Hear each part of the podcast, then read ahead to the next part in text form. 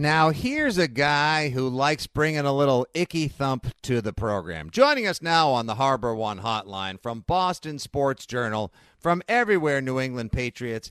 He bring maybe he's the stink and Andy you're the stank and I'm the stunk on today's program. oh wow, cheap shot. No, it's not. It's actually a topical reference considering that Mike went locally if not regionally or even nationally viral with that hit on NBC Sports Boston. I appreciated it. I love the ribbon Kendrick Bourne gave him as well.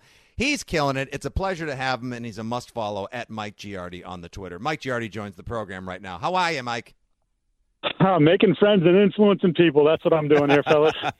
absolutely. Absolutely. Winning games and never pulling up lames. Mike, I got to tell you, one of my absolute favorite things now, I am less and less a fan of the X, Twitter, social medias by the day, but I think I absolutely live now for whenever either Andy or I put out a terrible joke, which is pretty frequent these days. Uh, your immediate response to us is you just use our first name and that's it. it. It's, I mean, you guys, it's like, can you, can you, can you come up with something a little bit better? Andy takes the lowest hanging fruit, you know, like over and over again. Well, I'm so, short. It's the only one I can reach. Fun.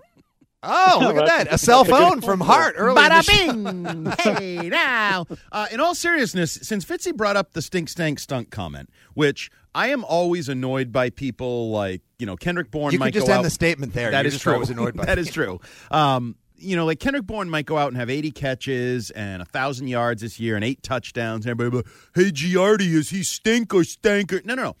You said something – in a period of time, like you had watched practice, and I agreed with you 100% at the time.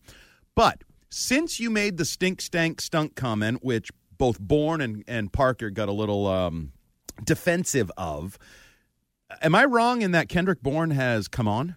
Could you be? Could you take credit for Kendrick Bourne improving in August? I will not take credit for Kendrick Bourne. Some some might. I would not do that, but he absolutely has.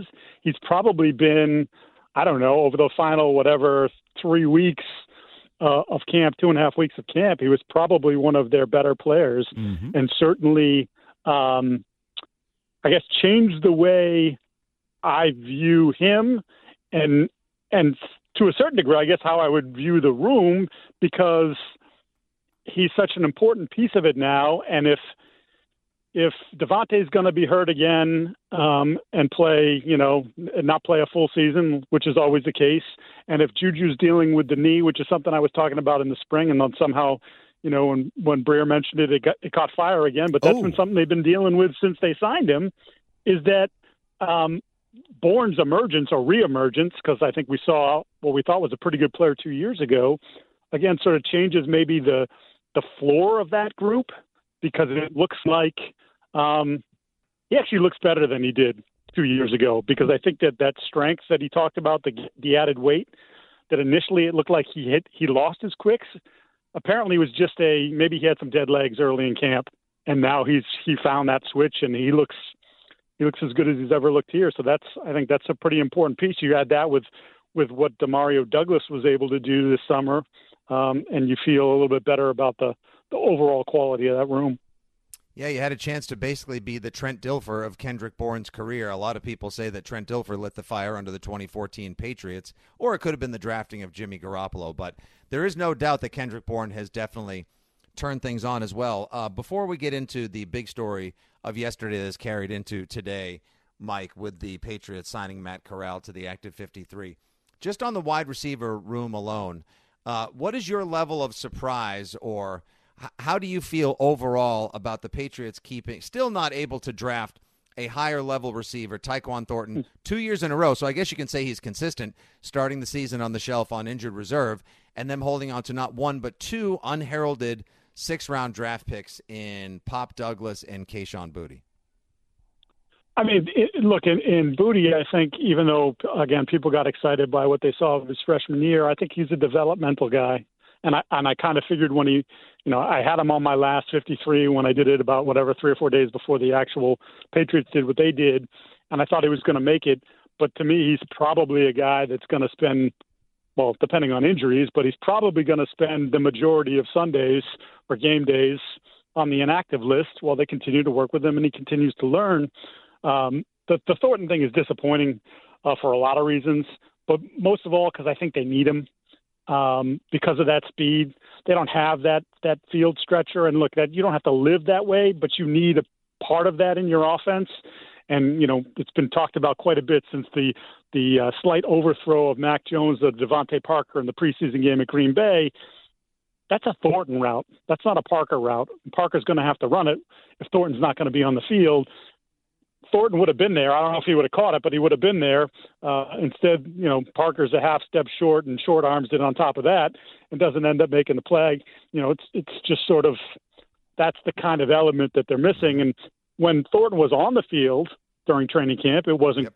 Awesome, but there were moments where I think Andy and I'd be sitting next to each other and you're like, ooh, he, he just dragged two defenders with him because they respected his speed and he opened up something underneath for Hunter Henry or a crosser for Juju or back out of the backfield and like doesn't necessarily have to catch 55 passes to be a, an influential piece of the offense. But once again, you know, you're more more time missed and and more reps that he didn't get this summer, and now that continues in the season. And it's just been a microcosm of how it's gone for him. Mike, I liked choose your own adventure books as a kid, so I'm going to give you choose your own interview. Would you like a question about the quarterback position or the offensive line? Uh, let's go quarterback. Okay. Matt Corral added to the depth chart this week uh, on the roster, so technically he's the backup. What do you believe Matt Corral's upside will be uh, for the Patriots? Is he a guy that a year from now what we might be talking about? Well, Mac didn't have a great year, and Corral played those two games and looked pretty good. Maybe he's the quarterback of the future. future? Question mark? I'm ron burgundy? Yep. um, that's how every that's how all questions are asked yeah. I i'm not ready to go there just yet. You know like obviously he didn't play at all last year. And then this has been a less than inspiring preseason. And i know that that frank reich said some nice things about him prior to him being put on waivers. And of course, they said the same thing that the Patriots said about Bailey Zappe privately. Oh, we'd love to keep working with him. We'd love to have him on the roster. Yeah, but we had no problem putting him out there for anyone to grab, and and uh, the Patriots did grab him. Uh, there are some things about him. I think the I think the upside of the player is greater than the upside of Zappe. Certainly in this system, you know, this is something, uh, especially the RPO heavy stuff that he you know fed on at Ole Miss uh, under Lane Kiffin. I think there's also that crossover, right? Kiffin sort of laid the foundation for the offense at Alabama that then Bill O'Brien inherited, and of course he put right. his own touches on it as well. But so I think Corral should come here, and while he doesn't know the playbook, he should be able to speak the language, uh, which is something that that Zappe had a problem with this summer. Um, so I, you know that sort of gives him, I guess, in, in that regard, if there's such a thing as an advantage here, maybe that gives him an advantage. Although again, as Belichick will say, he's you know he's going to be drinking from a fire hose here, trying to get caught up in the in the entire situation. I mean, I would imagine that that Zappe gets elevated for Week One. I just think that's probably too quick for Corral to turn around and get comfortable in the system, and for them to be comfortable with him. But you know, we'll see as the as the process goes on um, how much ground he can make up on on, on Bailey. As, as you know, it's the three three elevations before you have to put a player permanently on the 53. So they've got a little bit of wiggle room here and a little bit of time to figure out if Corral can, you know, be the actual number two. Right. And what was your, but back a couple days beforehand, I think maybe the acquisition of Matt Corral is less of a surprise because there's hardly a distressed asset, but rather still an undiscovered or underused pro asset that gets cast off by another team that sort I, it's kind of like the latest version of what Arizona did. Like one coach drafts a quarterback, they took Corral in the third round, not the first round with Josh Rosen. In comes Kingsbury, he discards Josh Rosen. Hopefully, Corral's better than Rosen was and now they have Kyler Murray, or maybe now they have Clayton Tune. I don't even know who the hell is starting in Arizona. I have a feeling Arizona doesn't even really care because they're going after Caleb Williams. I think Kyler Murray will be somewhere else next year. But what was your initial level of surprise at the start of the week, Mike, that the Pats were willing to let both Cunningham and Zappe go? and basically head into the week with the uns- there was no guarantee Corral was coming to them. they went into the week willing to be a team that had a quarterback and only two running backs and two tight ends. I mean, it just goes to show you in part some of the roster mismanagement, and also in part just some of the injuries they had on the offensive line. Right, like the the, the summer, probably the defining thing that happened this summer was the offensive line just couldn't be out there together, right? You know, the guys that you were expecting, the four guys you're expecting to start, you know, who knew what was going to happen at right tackle, but the four guys you expected to start were never on the field um, the entirety of summer together. So that's that's been a dominant storyline. It's been something that's hard for them to it's been hard for them to overcome at times in practices, let alone in, in some of the preseason games. You know, Matt got the snot kicked out of him in his brief appearance in Green Bay. Uh, asked Bailey Zappe about uh, PTSD from all the stuff that he saw this summer. Like he, he clearly didn't have a lot of confidence in what was going on in front of him as well. So um, I was not surprised that Cunningham got cut because uh, I, I just he didn't show enough for anyone to grab him. Uh, and to, to get him back on the practice squad is nice. Now, what are they developing as? Is he going to be a wide receiver? uh, hasn't shown anything as a wide receiver to this point, or are they going to start messing around more and more with him at quarterback? I think that's a, a big question to ask there. And with Zappe, I guess the, my thing is it wasn't working. You saw that it wasn't working. Wouldn't you have been wanted to be more proactive about trying to get a, a veteran in here, a Hoyer type, if you will, um, to help uh, that room and to help Mac in particular. You know, like, look, I think Hoyer played a, an important role two years ago with Mac, and then obviously last year he gets hurt, and, and we all know they didn't like the offense, and that's why he's now in, in in Vegas with Josh McDaniels. But like, I think you need that voice, and I I still don't discount because what I had been originally told when when Zappe was put on waivers and Cunningham was on waivers is like the kind of eyeball on a veteran backup. That's sort of what they want now.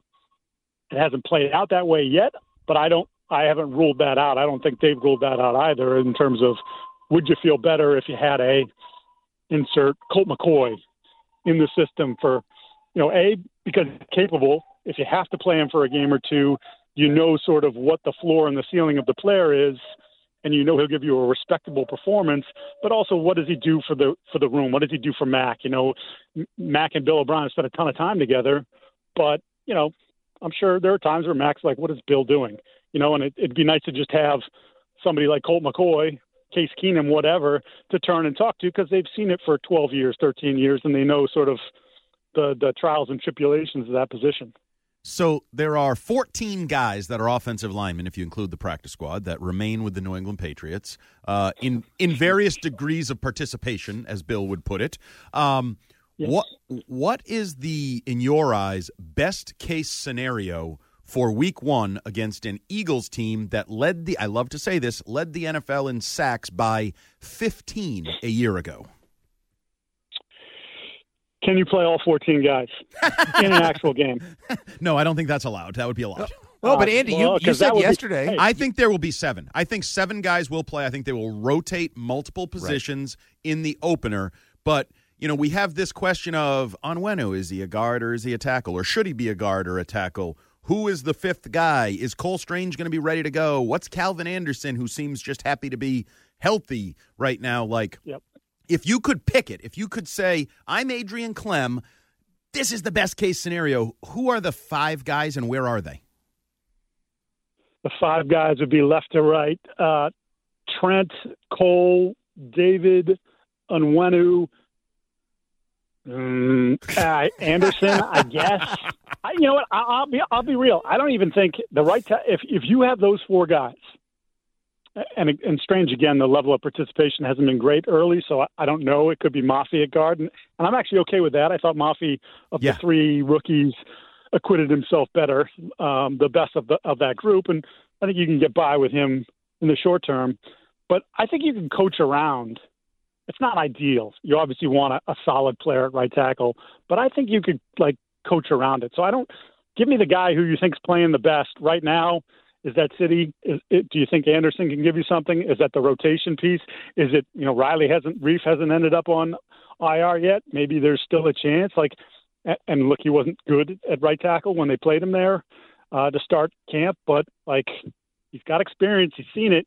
Can Bill O'Brien coach around one bad spot on the offensive line? I think he can. And if you have to do that in the short term, that's probably the best I'd feel about it is maybe Riley at right tackle because you're just he's seen it. So whether he can block it or not is another story, but he's definitely seen it, and he'll be able to make the adjustments. And that to me would probably be the best way to go about it for Week One. Um, but it's not it's not perfect because again they haven't they just haven't been out there. So the whole Dante Scarnecchia, you see it through one set of eyes. That's no chance. That's going to be they're going to be hard pre- they're going to be hard pressed to do that when they haven't been able to do it all summer. Hey Fitzy, did you hear they're going to name the winner of the uh, hobo fight the wrong tackle? Oh dear Oh, God! Uh, actually, Mike, if you and I both hang up at the same time, Andy will be left scrambling. And he, And I'll still laugh at my own What? jokes. That might have been the worst one you've had, Andrew. Andrew, you should have just replied. Andrew. Oh, have mercy on all of us. Yeah, Mike, we've been referring to this this scrum as the hobo rumble because, like, the the the I just don't remember when the pa- I mean. The, the quantity over quality approach when there were some seriously talented tackles available in the draft and even ones that they could have thrown like decent money at like Orlando Brown ends up only only we say 4 years 64 million dollars to go with the Bengals, that would have just been the answer, the end.